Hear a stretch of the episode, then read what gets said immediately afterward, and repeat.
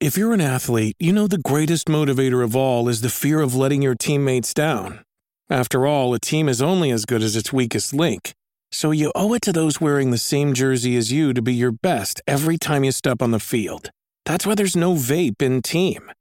When you vape, you can expose your lungs to toxic chemicals that can damage your lungs. If you're a step behind, the team's a step behind. Brought to you by The Real Cost and the FDA.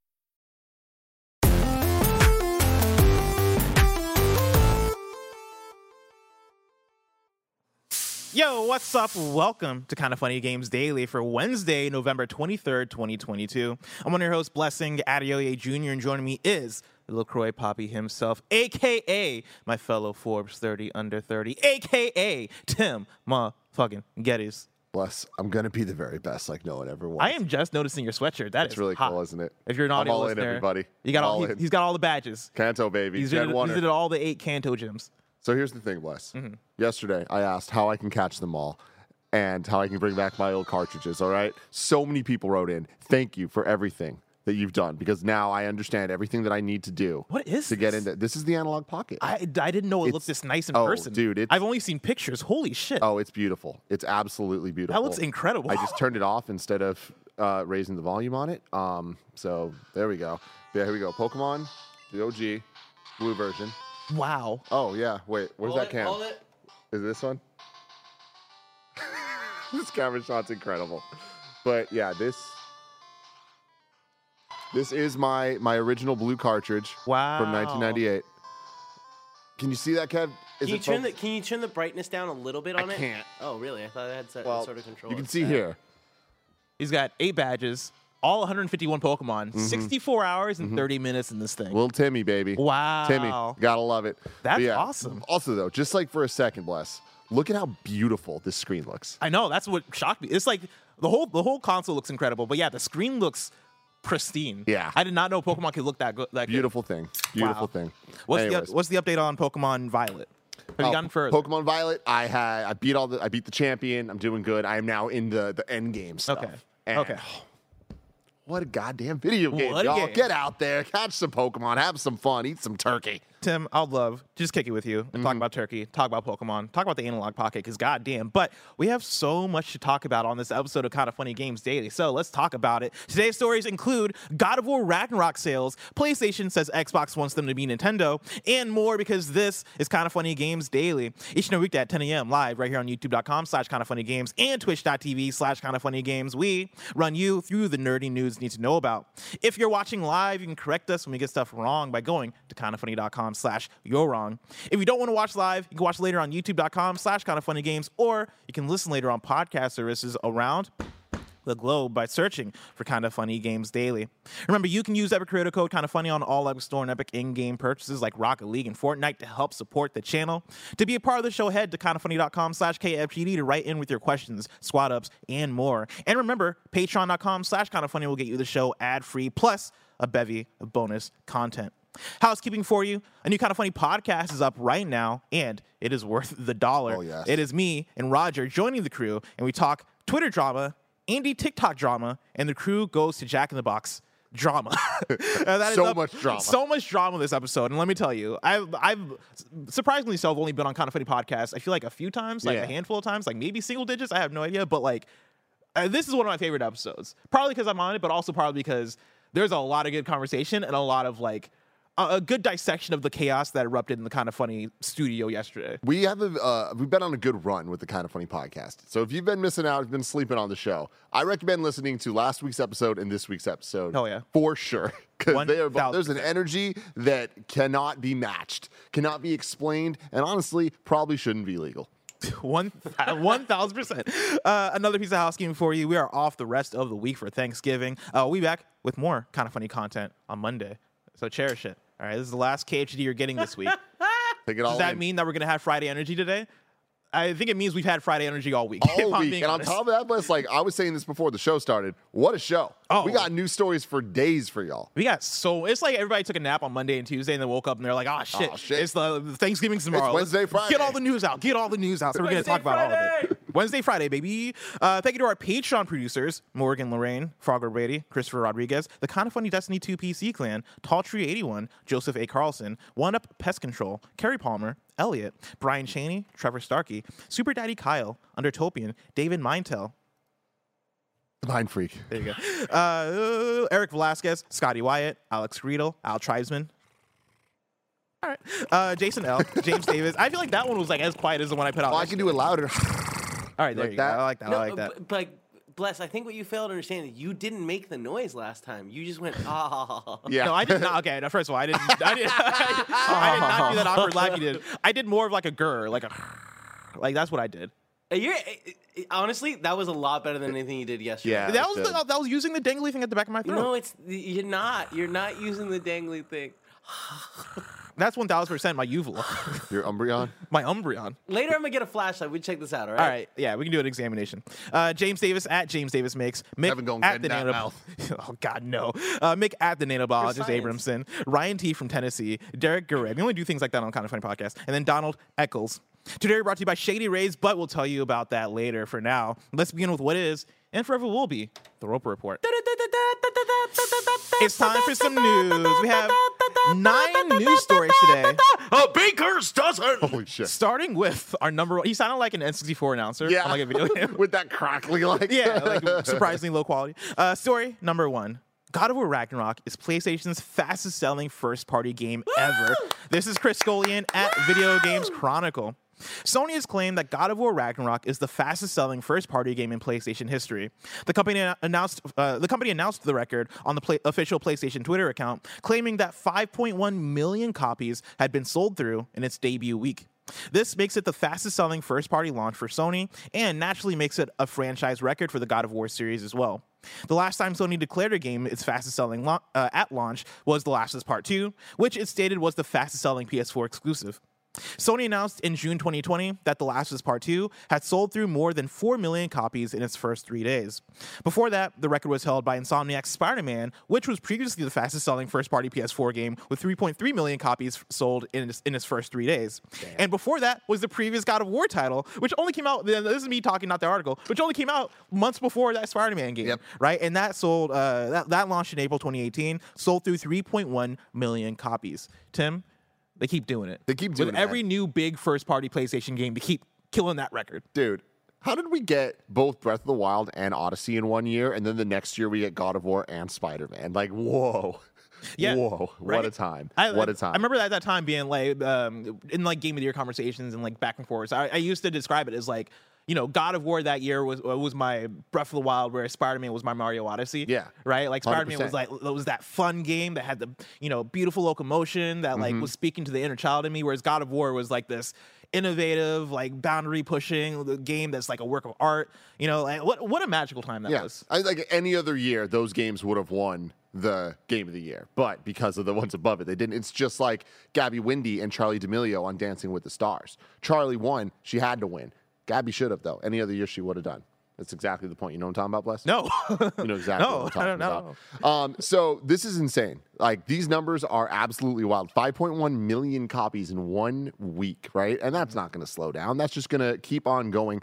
It is a sign of so many things: the quality of PlayStation Studios, the quality of Sony Santa Monica, the quality of God of War as a franchise at this moment in time, right? On top of that, it is such a perfect storm of the video game industry absolutely exploding in size and that mainstream market that we've been talking about since 2020 really with the animal crossing boom of the pandemic and all of that right but that's just one side of the story when you look at playstation how they've been building this how they've been building their team of studios with their back to back to back quality releases that we've talked about ad nauseum at this point of what PlayStation has been capable of and has been delivering on. But then you add this other X factor on top of it that is there's games on PS4 and PS5. Yep. And there are so many tens of millions of these systems out there on PS4 and PS5. There's the people that have the PS5s. And at this point, we're, we're getting up there. I don't remember the last um, reported number of how many PS5s are there, but like, wasn't it like 50? Oh, we talked about this recently. I don't know if it was 50, but it is. Uh, there are a lot out there. PS5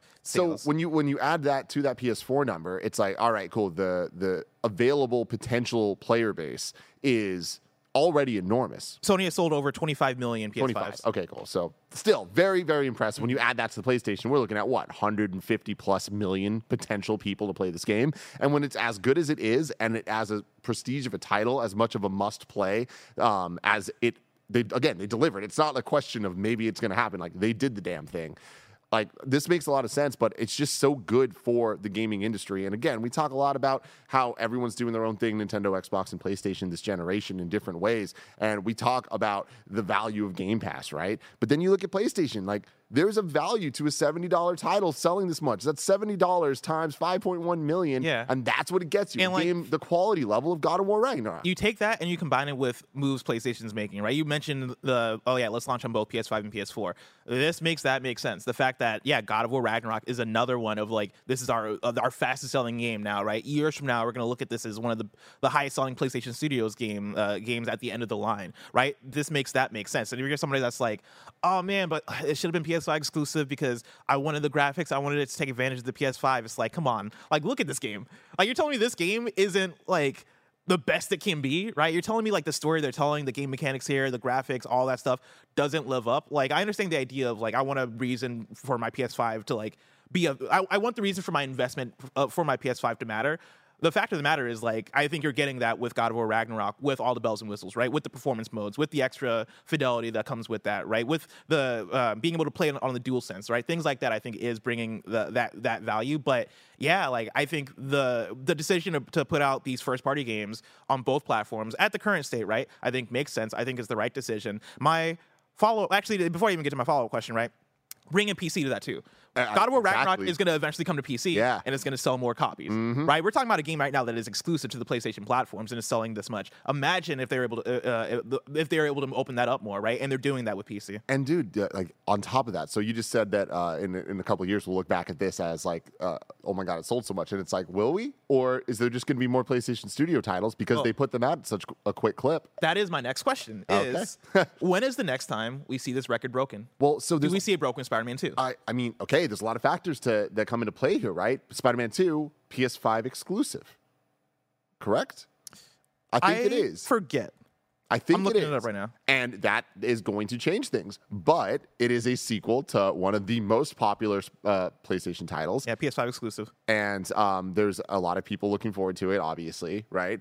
And they're just going to continue to build this momentum and go. Spider-Man is only going to get bigger as an IP and um, have more mind share of of people. Um, but what's really interesting to me is again, we're talking about the swell. I went all the way back talking about Animal Crossing. Talk about The Witcher on Netflix, what it did for Steam sales and for just sales of that game when that show came out and was good on Netflix, right? We're about to have Last of Us. We have a God of War show announced, right? We're about to get a Gran Turismo movie and a Twisted Metal show. And but like Twisted jokes Metal. aside about that, like real talk, we're, we we expect Last of Us is going to knock it out of the park. I don't think that Sony PlayStation is going to let a God of War show be bad. You know, Mm-hmm. like I feel like at worst it's going to be Halo levels, but like at Is best, the Halo show not bad? Where's what's the consensus? I mean, that's the thing. Is like, be, depending on who you are, you can make arguments any which way. I don't think anyone can argue that it's a horrible show. Mm-hmm. Okay. It's not. When people talk about like bad video game movies, Halo's not that. Is it the best Halo thing ever? No, but like, it's Mm-hmm. not. I would say it's not bad by any stretch of the imagination. But um, God of War, I imagine they're going to like try to treat with reverence as much as possible because that's the whole point of this. Like, I, they're not doing these multimedia things as cash grabs. They're doing them as strategic cash grabs. Yeah. There's a difference there, right? Uh, and it, again, it's not a cash grab. It's a it's a it's a plan to make cash, which is I think a very different thing and yeah, something that we expand the IP. something that we've seen them do and build to get to this point that God of War Ragnarok comes out and sells 5 million copies in a week, right? It's because of their strategy, it's because of their business, it's because of the quality of the products they've made to tell that story.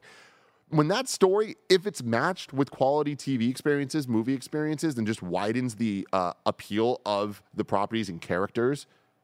Oh my God! What games? I mean, like these games gonna- are just going to continue to sell. We're going to talk about Witcher 3 soon because Witcher 3 is another news story here. But, like, yeah, you, I, I think you're talking about what could be the Witcher 3 effect, right? Mm-hmm. Of the Witcher Netflix show comes out, and all of a sudden, Witcher 3 on Steam and uh, on stores in general just skyrockets in sales. Cyberpunk 2077 had that uh, had Edgerunners come out, right? The anime that um, blows up, and all of a sudden, Cyberpunk is seeing so many players come back to the game, Mm-hmm. right? Imagine what happens when it is. All right, The Last of Us TV show comes out, and now people are buying Last of Part One on PlayStation Five. All right, cool. Now let's let now we're buying Last of Us Part Two because PlayStation is now probably go- is going to put that on PS5 as well. I think that's going to keep happening, and I think yeah, whenever we get that God of War, uh, is that a TV show? Is the movie? I forget which one it is. That was a show, yeah. when we get the God of War TV show, that's going to flow back, and I think ca- uh, cause for God of War sales, right, across PC, across console, all that stuff, and then even Ragnarok is gonna like all the rising tide raises all ships. I believe is the saying, right? I think it's gonna be that thing, right, where it is that ping pong back and forth of, oh man, I checked out the TV show,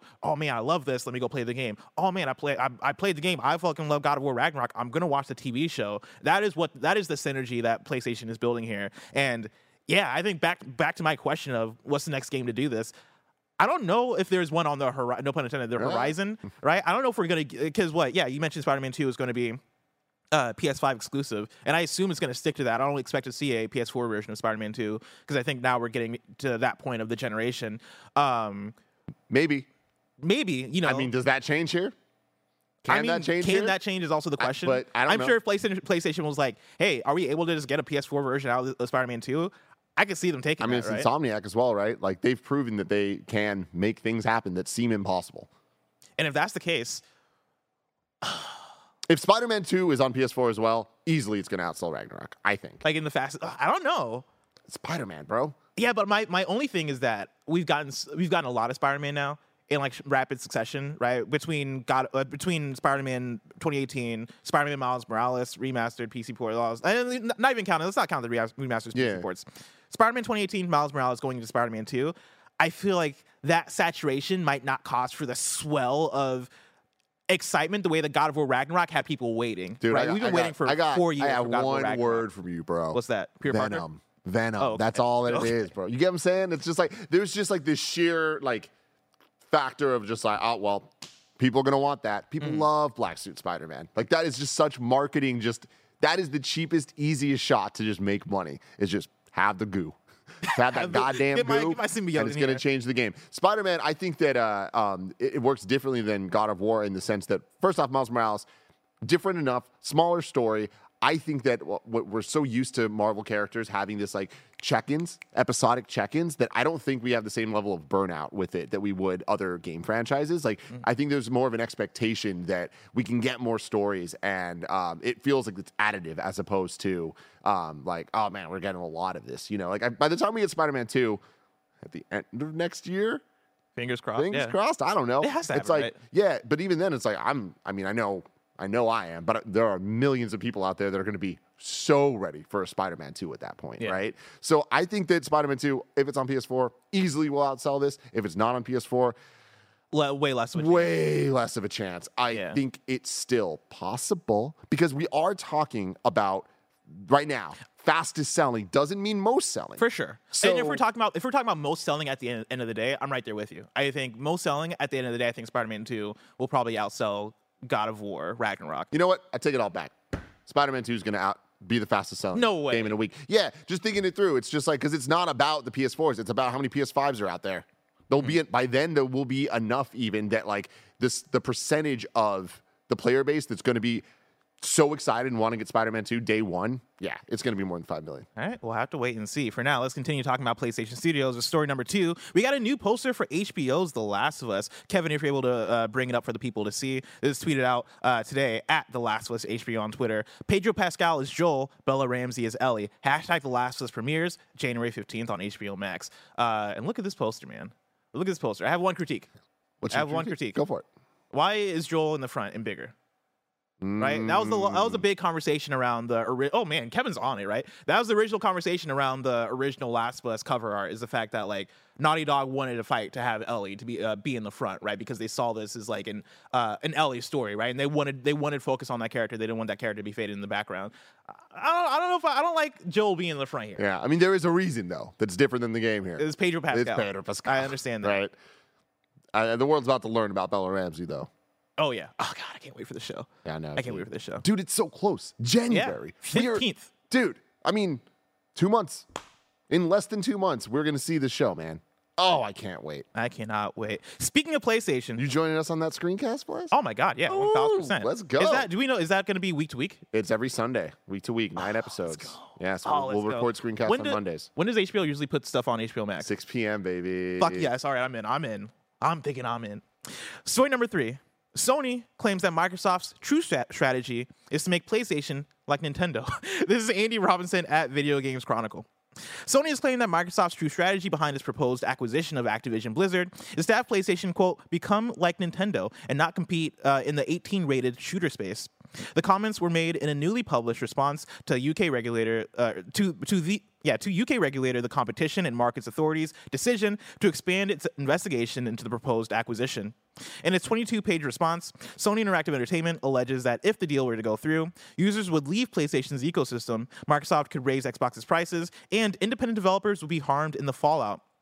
As uh, has been the, tr- uh, the trend with the regulatory back and forth, much of the document focuses on Call of Duty and the perceived harm Sony claims the Activision Blizzard deal would cause should the flagship franchise be made ex- exclusive to Xbox. In one section of its statement, the platform holder singles out comments made by Microsoft that other platforms have prospered without Call of Duty, including Nintendo, n- including Nintendo Switch. In its latest response, Sony says this claim ignores the facts. SIE argues that Nintendo's strategy is differentiated from PlayStation and Xbox because it doesn't rely on 18 rated shooter franchises, games which it argues Microsoft will have virtual exclusive ownership of should the Activision deal be approved by global regulators.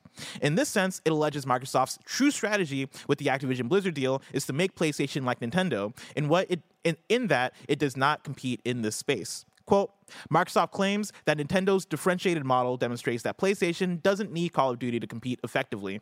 But this reveals Microsoft's true strategy, uh, SIE's statement reads. It continues Microsoft wants PlayStation to become like Nintendo, so that would be less close in effect. Yeah, it would be a less close and effective competitor to Xbox. Post transaction, Xbox would become the one stop shop for all the best selling shooter franchises on console Call of Duty, Halo, Gears of War, Doom, Overwatch, as the decision explains, and uh, and it would then be free from serious competitive pressure. End quote. Uh, this is what this is what I'll say.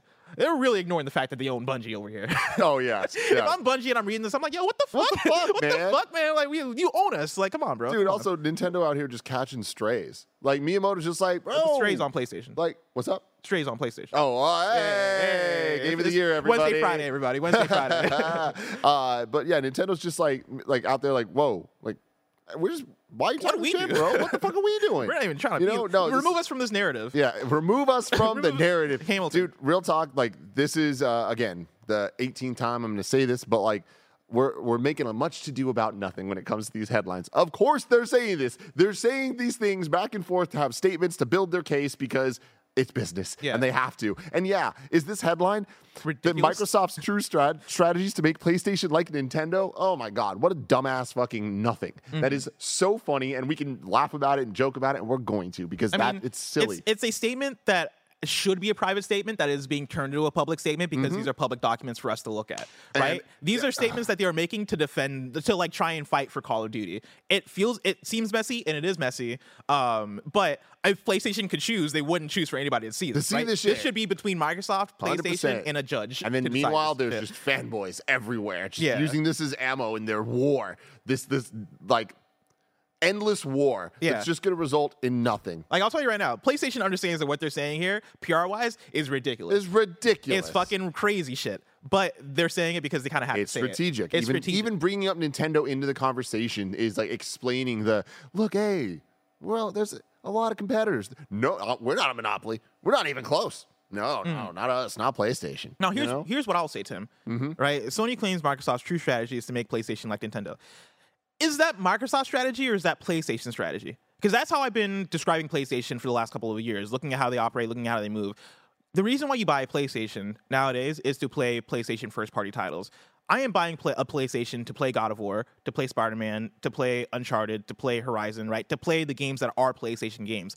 PlayStation strategy revolves around that first party, but then also what that strategy is, strategy is now turning into is proliferating those number that handful of IPs, right? We want more Uncharted. We want and you're getting the Uncharted movie to support Uncharted, right? You're getting a Horizon show, you're getting Horizon VR, you're getting a Horizon game, you're getting a Horizon multiplayer game. You're probably going to get a Horizon uh, uh, mobile game at some point. All to support this one IP of Horizon, right? That is kind of one for one for one, or I mean, it's it's close to how Nintendo operates in the idea of we have Mario, we have Zelda, we have Kirby. You're gonna get a lot of Mario, Zelda, and Kirby. That means you're gonna get 3D Mario, you're gonna get 2D Mario, you're gonna get Mario Kart, you're gonna get Mario Party, you're gonna get Kirby Forgotten, Forgotten Land, you're gonna get uh, Kirby in the 10 Kirby party and the games. Starfuckers. Kirby and the Starfuckers, Kirby and the Kirby and the Crystal Shards, the N64 game. We're gonna give you hella Kirby, right? We're buying this box to play these specific games, right? The Microsoft strategy for the last generation, I think, has always been. I was gonna say more bars and more places. It's kind of like Verizon, but like more, more, uh, um, uh, more places for people to get into our ecosystem, right? Put Game Pass on PC, put Game Pass on Samsung smart TVs. Like, where? How do we get you into our space? Not just for our first party games, just but for what we're offering in terms of services, Game Pass, uh, smart delivery, all that stuff. I feel like so, I feel like Sony kind of views themselves or is starting to view themselves more in the Nintendo space as opposed to the Microsoft space. That's the argument that I'll, I'll make. Uh, yeah, I mean, it, it's interesting. I don't know that I agree because I think that, like I've said a bazillion times since 2019, all three of them are just doing something different. They're in their own lanes. And I feel like with PlayStation, they're continuing to do what they've built up since the beginning of the PS4 generation, which is, I would say, an equal focus on their PlayStation Studios, Nintendo like titles for the argument you just made. Totally mm-hmm. agree with you there. But I do think that all of their exclusive deals, the way they've tripled down on the Call of Duty stuff and um, all the multiplayer shooters, the third party sides of games, like I, I think that PlayStation has been really smart about how they associate with third parties to make people still think, oh, I play that on PS5. I play Assassin's Creed on PS5. I play Call of Duty on PS5. And I, I feel like PS5, PlayStation is just like the game console, the default game console in people's minds for the majority sure. of people, the majority of the, the uh, of normies for sure, right? I feel like the other people are um, you you. If you're getting Nintendo or you're getting Xbox, I feel like you, you're a bit more. You know exactly what you're trying to get. You know what you're getting into, and I think Xbox is making a wise call in their way of making the barrier to entry so low that if people are interested and can't get a PS5 for whatever reason, they're there, and one day they're going to have the games. You know what I mean? Mm-hmm. With the Game Pass and all One that day. stuff. One day they will, but real time, I mean, they, they will at some point. Um, but with PlayStation, I feel like they have it. That they, they don't need to have the one day because they've been having their day and they're just having new days and they're great days. Yeah. Um, but they still have Shout out to, all their- Awesome Creed. Exactly. Uh, they still have their third party titles though. Like I feel like, and I mean that that's what's at risk here. yeah, but uh, yeah, and uh, that, and that totally makes sense, right? And yeah, for sure, a lot of it is like them being different companies and them all operating differently. Uh, and Sony, I think, is funny enough, kind of yeah, in that middle place, right? If it is, if we're talking about a spectrum, I think like Nintendo's all the way to the left, uh, Microsoft's all the way to the right, and Sony right now is kind of in that in that in between space of having that third party support and like being a place where everybody does come to play your Call of Duties and your Horizons, right? I'm curious to see, yeah, like if Call of Duty, if and when, honestly, Call of Duty gets stripped away from PlayStation, and w- once you see a lot of those big third-party games, like you, you've seen Bethesda gone, right? Like I think that might continue to happen. Who knows what's going to happen to Ubisoft, Square, all these other companies?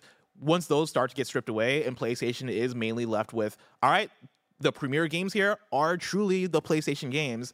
I wonder what that does to the company. And I wonder if that's like, I mean, you know, the PlayStation's here making the claim of Xbox is turning us into Nintendo, or Xbox wants to turn us into a Nintendo as a bad thing. Nintendo's also a very profitable company that makes a lot of money. and I mean, dude, look at it on a game by game, sale by sale basis, right? Like we just talked about five million sales one week of God of War. Mm-hmm. That's Nintendo shit, right? Like that's when you look at Nintendo games, when you look at the the the NPD, the top ten of the year, and all that. Nintendo games keep selling forever, mm-hmm. just like God of War and Spider Man and Last of Us are going to do as well.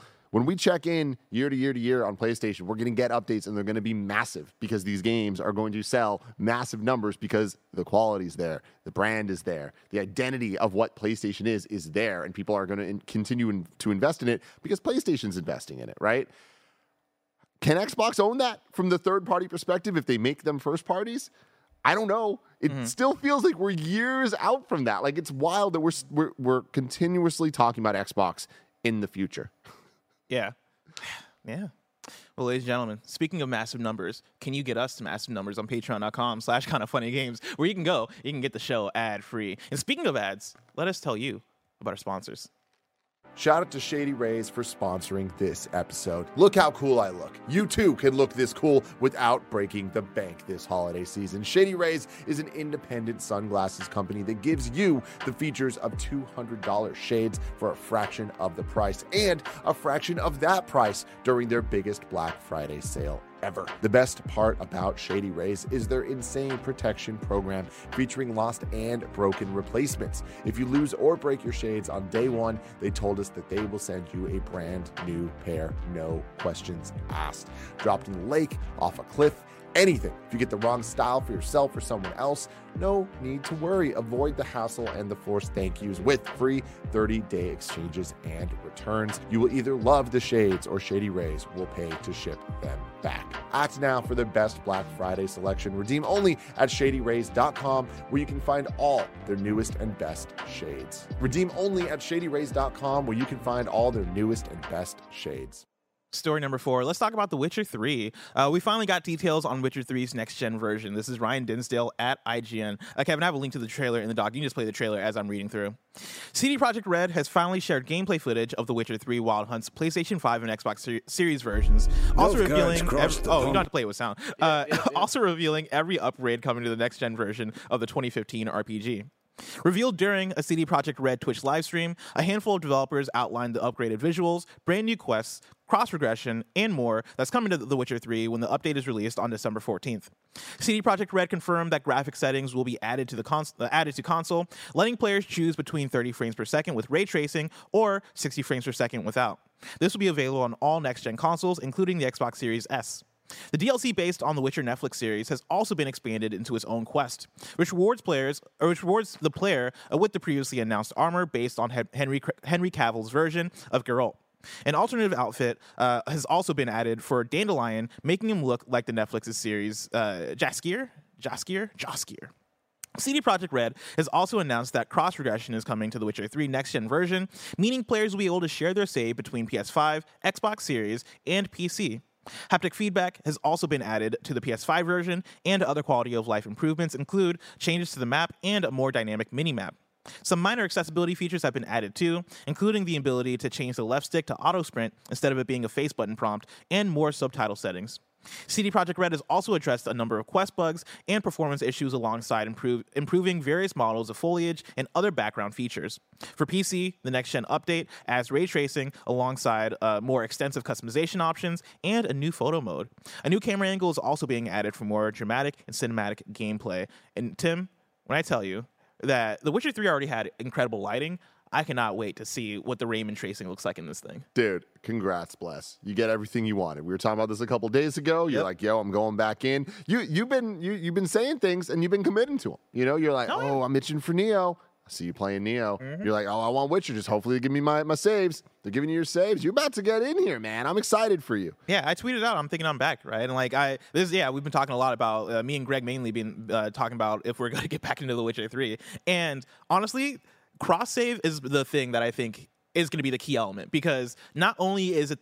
Uh, and I assume I assume is how is how it's going to work, right? I can bring my PS4 save to my PS5. Not only is it going to be, be that, but it seems like you can move between PS5, PC, and Xbox. And Tim, I'm one of those deck boys Oh yeah. the idea that I can uh, boot up my save that I had from The Witcher 3 and play that save on my Steam Deck while I'm chilling in bed or on a plane or at the game. Uh, maybe not by the Game Awards because that this happens after. But like, Yeah, don't play with your deck at the Game Awards. yeah, I shouldn't play with my deck at the Game Awards. But like this is awesome. Like I'm I'm so excited about this. And yeah, like I'm excited for this game to look better. I'm excited about the gameplay improvements they're talking about. They also mentioned um, combat improvements.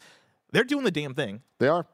Good on CD Projekt Red. I mean, yeah, man. CD Projekt Red doing everything they can. Yeah. Good for them. It's great. It's It's, like really great. This is how you do it. like the apology tour of like we're sorry for what happened with PC with the Cyberpunk launch. Here's fucking all this shit. It's Yeah. free. It's free. Trust us. Like just play it. just- it's free, it's free. please. Just play it. That's great. Like honestly, I, I I'm I'm very excited. But this, it looks fantastic. Hell yeah. Story number five. Netflix appears to be developing a AAA PC shooter. This is Ryan Dinsdale at IGN. Netflix appears to be developing a AAA PC shooter at its new Los Angeles studio led by former Overwatch producer and Blizzard vice president Chacko Sonny. As reported by MobileGamer.biz, the aptly named Netflix Game Studio is looking for a game director with experience in shooters to work on a brand new AAA PC game. Akin to Overwatch, it'll be it'll seemingly be a live service game as Netflix asks for extensive experience in this department. In a similar vein, the candidate must have a quote deep understanding of highly engaging content and how to deliver it and be deeply passionate about social systems and gameplay, both cooperative and competitive, end quote. The job listing also demands the future director develop a world, characters, and narrative, quote, that are worthy of a Netflix film or TV series, and build the game within Unreal Engine. The job listing doesn't give too much else away, other, other than that Netflix is seeking someone with at least 10 years of game design experience, including time spent as a director. As this appears to be a, the initial hiring wave of a brand new studio, however, it will likely be years before we find out more on what Netflix's AAA game is. Truly fascinating. Very right? interesting. Working the other way of everything we're saying, where they're like, look, we have the distribution platform, we have a marketing arm that is essentially uh, free because it's ours. So if they make a show to coincide with a game, they market each other. So it's like if Netflix just promotes the hell out of a prestige Netflix show, whatever that means these days. The, ne- the next Stranger Things. Uh, or or even not. I mean, you they'd hope for Stranger Things, but Yeah. even if it was like something that like, I mean, The Witcher is weird because The Witcher is based on books. Uh, it's not based on the game, and like there's That'd be a wild if there was like another Witcher that's like the Netflix's Witcher game. Yeah, I mean, like the, the- exactly. But it's like the thing is, like they, Netflix can just find another book series or something, adapt that to be a game and a show. What's the thing that people uh, Sandman? Is that what it's called? Sandman? Y- well, yeah, Sandman's Yeah. a, a That's graphic the, novel. the, Nef- the graphic novel and that Netflix, Netflix, has a show, and I watched the first episode, and that shit looks incredible. I just I imagine that they they would want it to be a, a bit more like they own it to some extent, Mm. Right? But um, I, th- it is interesting. What will this turn into? I don't know. This kind of gives me the same vibes, less of the That's No Moon Company, right? Yeah. Of uh, where I'm like, oh, I believe they're actually going to put a game out at some point, versus the Jade Raymond's going to Stadia and she's doing something, and oh no, Yes. she's not. That type of stuff. This feels more like that. You know what I mean? Mm-hmm. But we'll see. Yeah, like it's very interesting to see them trying to break out of what they've already established as what Netflix games is going to be because for what Netflix games is right now, I think it makes a lot of sense. Hey, we have casual games that you can play for uh I would say for free, but I guess with a Netflix subscription on mobile. You can play Exploding Kittens, you can play Immortality, which is actually pretty wild. You can play a handful of games on Netflix games and all of it is working off of your phone that I think makes sense, especially when you're talking about the casual audience that would get into it. When we're talking about the uh, how many people have Netflix in their homes, when you're talking about like the the example that I always give, which is my nep- my nephew uh, loves playing just these like whack Android games on his like Roku or Amazon uh, Fire TV, right? And it, like games that I've never heard of, just like random like um, Trials Fusion looking things, but way jankier. Like he plays that stuff on his TV. If Netflix is able to take that and go, hey, people have Netflix subscriptions, people have kids. Let's give them more reasons to keep this subscription by, uh, you know, speaking to their whole family by giving them games to play. Yeah, like that's another additive feature. Them doing a AAA shooter and having um, somebody, the former uh, Overwatch producer and Blizzard vice president, being part of this, like, yeah, it, it strikes me as the Jade Raymond thing to uh, Stadia. But also, you know, at the very least, like Netflix seems to have a good footing on like what their current thing is uh, is currently, and I this feels like you're building on top of it. Now they're building on it in a way that's like, oh shit, a AAA shooter. How is that? You're, that's not going to be mobile, right? That's going to be maybe it could, actually it could be mobile. That's the thing, man. There's I so, so many options out there. Them saying AAA isn't interesting. Like, what does that mean? But I guess like there aren't like you'd you'd call Call of Duty Mobile a AAA game. yeah. So And granted, like this thing says specifically AAA PC shooter, which is why you know we're thinking PC. But what if it is? Yeah, like if if Netflix could have their own mobile game that could also have a PC version of it, and it is a Call of Duty mobile situation or a Fortnite situation.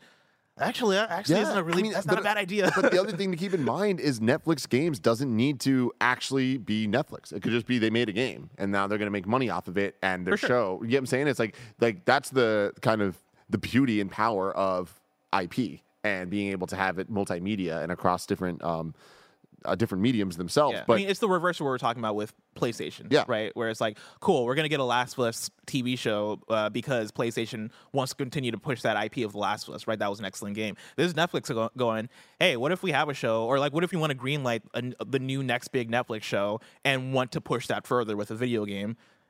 I I think it could work. I uh, trepidations at the same time, right? Like cautiously optimistic, but yeah, I'm very curious to see where this goes. I mean, and like I'm just looking up like Netflix uh, game studios to see like if there's more info on it. And like the last couple months, really, there's so many news stories and things popping up of like Netflix had sixth gaming studio with acquisition of Spry Fox. This was two weeks ago. Wait, did you say Spy Fox? Spry Fox, Oh, okay. not Spy Fox. I got really excited all of a sudden. Yeah. I was like, oh shit, are we about to get more Spy Fox? the Spy Fox TV show, dude. Spy Fox Cinematic Universe. I would watch the hell out of that. Story number six Riot Games could bring Valorant to consoles. This is Grant Taylor Hill at Insider Gaming. Valorant dropped as a PC exclusive shooter in 2020, and it quickly rose up the ranks of success. As a platform built to accommodate esports, Valorant became one of the most popular competitive games to emerge in recent years. And now it seems as though Riot Games seeks to take the, the ecosystem one step further by bringing the games to consoles. Recently, it was discovered that Riot Games had posted advertisements for two key job vacancies one for a senior designer and the other for a design manager. However, both in the title uh, and in the body of the listings, it was stated that these roles would be focused specifically on console based platforms. In the required qualifications portion of the breakdown, it was requested that the applicants have uh, a, robu- a robust understanding of console FPS market, uh, shipped or worked on at least one console based AAA plus online competitive game, and experience developing on multiple platforms PC, mobile, and console.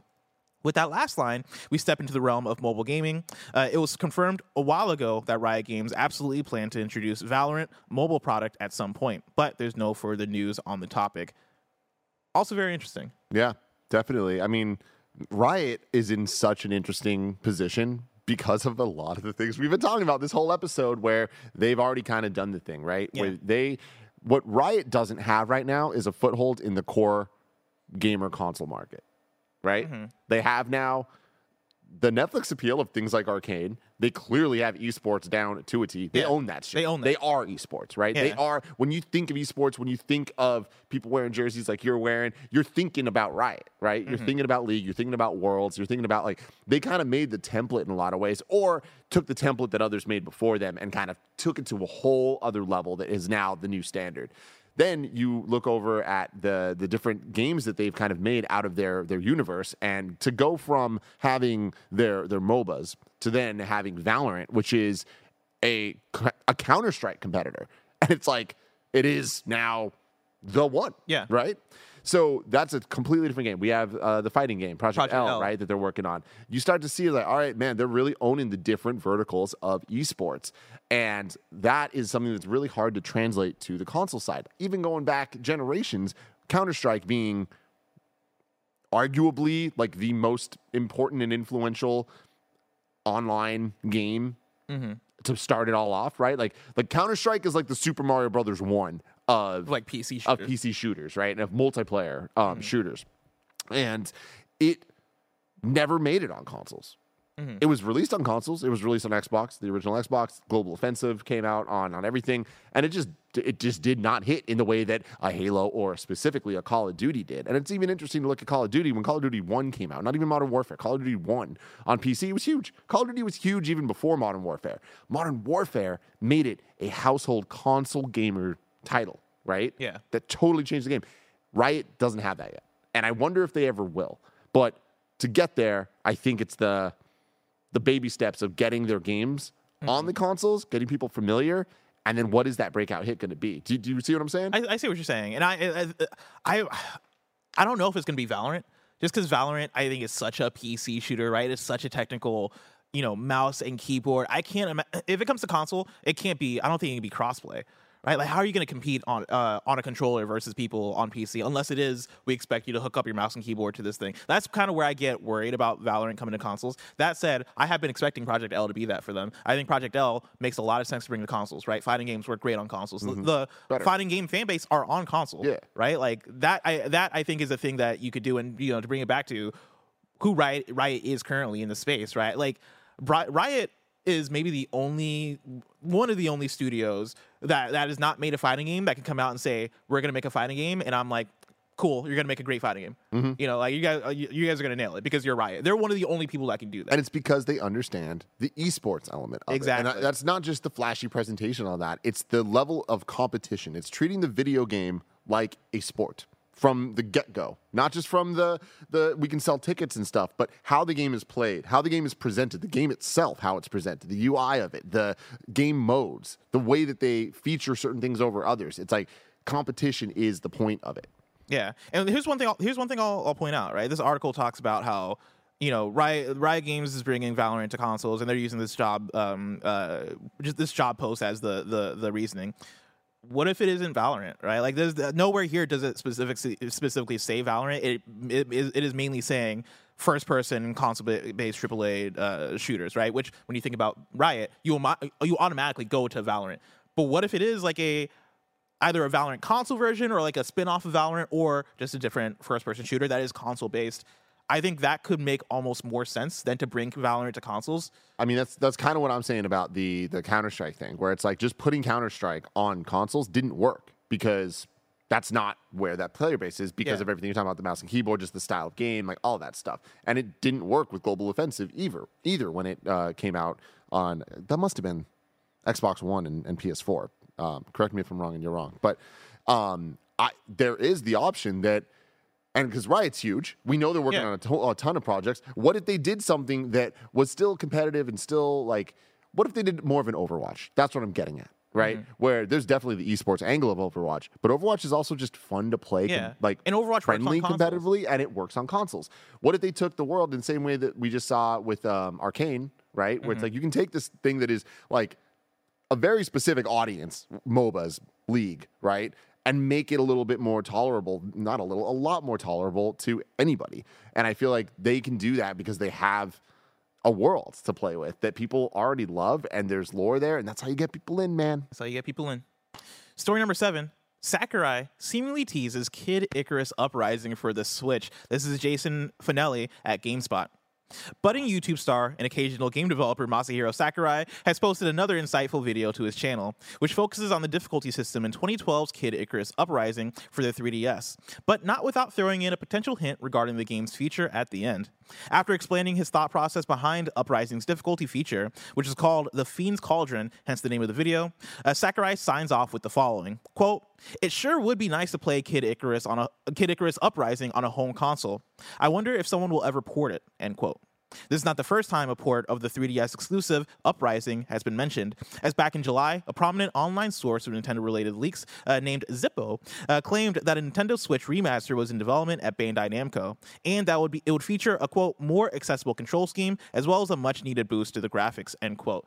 Oh my God. Is this is this a tease or is this Look, Sakurai speaking this into existence? I think it's Sakurai speaking it into existence. Sakurai, my dude. I love him. I love these videos. They're so good. And I just love the energy that he brings to the games industry. I love the reverence he has for video game history, um, for his own games and otherwise. Um, there's something special about Sakurai games. And uh, whether it's Kirby's Air Ride, any of the Smash Brothers, or um, Kid Icarus here. Did you play this one? no, I did not.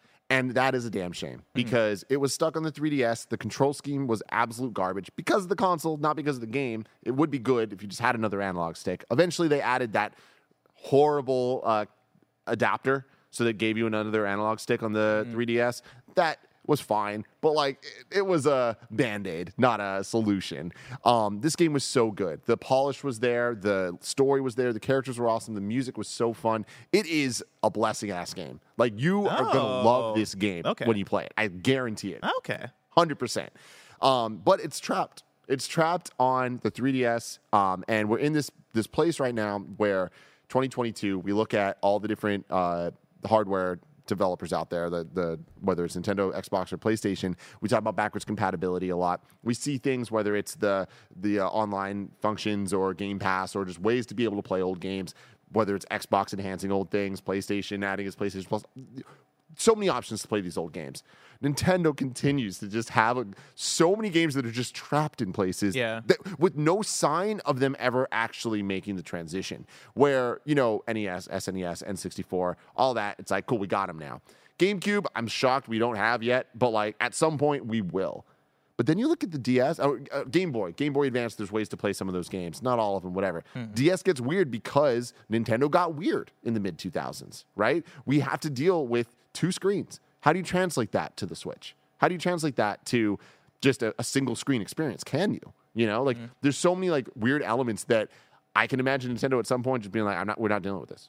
Yeah. like figure it out, and that sucks. And that is a very Nintendo way to handle these things. But um, I I hope that we get this. I, there's so many DS and 3DS games that I'd love to be able to play again. I mean, like Pokemon Heart Gold and Soul Silver. Like, I hate that that game is locked to a cartridge. That's one of the most expensive. Car- if you try to buy, if you want to play the best Pokemon game of all time, Heart Gold and Soul Silver, right now, you're not going to be able to without having a 3DS or DS or whatever, and buying one of these things on eBay for. Correct me if I'm wrong. Minimum ninety dollars. God. And that's the only fucking way. Oh man, well, that sucks. it's not the only way. It's not the only. Yeah, way. you gotta like, listen. But yeah, like, the analog it's- pocket's that's, in right that is ridiculous, right? Mm-hmm. Um, so with this, I hope this happens. This game was awesome, and I feel like it was to call it slept on is incorrect. It was. It was stranded. It was not given the support it needed. It was Mm-hmm. not like given the chance to succeed just because it was on the 3DS. The And first hey, Strand game. That's what it is. the first Strand game. First Strand game. Story number eight. The Callisto Protocol Season Pass includes new player death animations. This is Chris Scullion at Video Games Chronicle. The Callisto Protocol Season Pass will include extra death animations for protagonist Jacob and the enemies he faces. It's been confirmed. The details of the Season Pass were recently added uh, to the game's Steam page, listing everything it offers, as well as all, uh, as well as typical content uh, that would be expected with a Season Pass, such as a new story DLC, new areas, and a new mode. It also lists new death animations. The Contagion bundle included in the Season Pass adds a new mode, as well as 13 new Jacob death animations.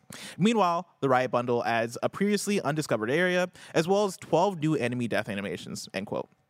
While the addition of new player death animation, animations as DLC would be considered unusual in most circumstances, it is notable in this case given how much of the Callisto Protocol's pre release marketing has revolved around the gory ways Jacob can die. The game's first gameplay trailer in June 2022 was followed by a Schofield cut uh, version of the, of the trailer one week later, named after the game's creator Glen Schofield, uh, which was shown during Summer Game Fest 2022 and made a point of highlighting that it had extra gory death scenes in it. It's not clear yet how these DLC death scenes will be integrated into the game. Tim, is that, is that enough to sell you on the season pass? Uh, some new death animations? dude. I mean, this is just, this is the a perfect example of um, you need to be careful with your words and like how you put them out there. It's funny calling it a season pass. Like a game like this, why? why let's just call it DLC. You know what I mean? Like, why, Yeah. why is a single player game like Callisto Protocol getting a season pass? That's a good point. I didn't even think about that part of it. a little bit, little bit weird, but whatever. Semantics, right? Does that actually matter? No. Mm-hmm. This new death animation thing, it just doesn't sound good. This is just not good marketing. This is bad marketing. This headline makes it sound really stupid. The new death animations, don't mention them. Don't talk about them before the game comes out. That Yeah. is that's just not a good look at all. Let the game come out, and then if the DLC, season pass, whatever the hell you want to call it, has new death animations, cool. That's great. This makes it feel like the game's not finished. And have we not learned our lesson at this point? Yeah, I think it's it's a weird it's a weird thing to market before the game, right? I think this goes back to how we thought about DLC in the early days of DLC, where so many people were like, "Oh, you're giving me the unfinished version of the game to some of the finished version of the game later on." I think we've kind of moved past that as the years have gone. We've kind of gained a better understanding of one as a user user base what DLC is, and then also developers understanding what makes good DLC. I think this would be fine if it was, oh yeah, six months after the game, we've been working on like death animations. Now here they are, and you can buy them in the DLC. Like I think that wouldn't be as much of a like, oh, that's that's not, that's not a weird thing. Yeah, no. I That's think like having it, Sackboy getting a Callisto Protocol dude yeah, like outfit. but like having it be before the game's even out, being like, yeah, if you want to buy the season pass, you get 13 new death animations. I think it's the fact that death animations are not a thing that we. I don't know if we've ever seen that as a as a like a pack in like a DLC pack in thing, and so it immediately strikes me as weird, right? Yeah. It immediately strikes me as like, oh, what does that look like? It Again, can be fine in the en- implementation at the end of the day, but I think from a marketing perspective, I don't think that's a thing you want to put before uh, put the cart before the horse in that one. It sounds so bad. I mean, that's the thing is like whether or not this ends up being totally fine and innocuous and not an issue at all, the sentence of this big single player game that people are excited for has a season pass that gives you new death animations. Yeah, There's it's not no good one. there. That's not There's a, no that's not a good good one for the box. Um, this, here's what I'll say. All right, God of War Ragnarok. Mm-hmm. One of my very few critiques with that game is the death animation. Because Kratos, it's the same one from God of War 2018. Mm-hmm. Where Kratos basically just like you know stiffens up and falls backwards. Mm-hmm. If they added in some new death animations to God of War, I could be all about it. All right, let, let, let Kratos do like a twirl, But as he's falling down For free. for uh, for free, For- Right. I might pay for it. if I'm being honest. I really didn't like that. I, don't- I really didn't like the stiffle. Sony Bro, Santa Monica, you you want to ain't make some more money? for fucking death animations. You beat the, you're not going back to play the game. oh, I have you, a lot of side quests left. Listen, Yeah. Sony Santa Monica, you want me to You ain't your game back up though. again? You're too good. No, I'd be dying a lot. I'd be dying a lot. All right, uh, Sony Santa Monica, you want me to uh, to play more of your game, and also you want you want some more money from me. Oh damn. Give me 13 new death, death 13. animations. I want a death animation where I don't know, like I want Kratos to do like the Hail Mary, like do that before he fucking like. Holy I want like I want I want him to do. I want like I want funny shit. Wow. All right, I want Kratos to get cut in half. Hey guys, I uh, want Mortal give me the one. Give me the one. animations. Don't like. Don't let Blessing make video games. Just don't do it. All right? I want give Sony Santa Monica. You want some money?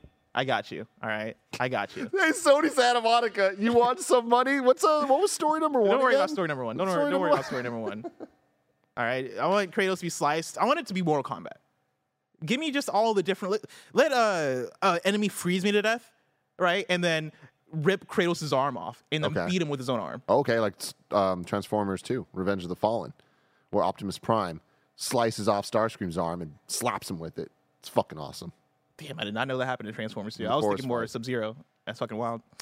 Story number nine, our final news story. Uh, Onoma Games are shutting down. Uh, this is from at Studio Onoma on Twitter. They tweeted out a statement saying Arena Battle Champions, Deus Ex Go, Hitman Sniper, The Shadows, and Space Invaders, uh, Hidden Heroes will be shutting down on January 4th. The games will be removed from the App Store and Google Play Store on December 1st, and current players will not be able to access the games uh, past January 4th. Effective, effective immediately, in-game purchases are, are stopped.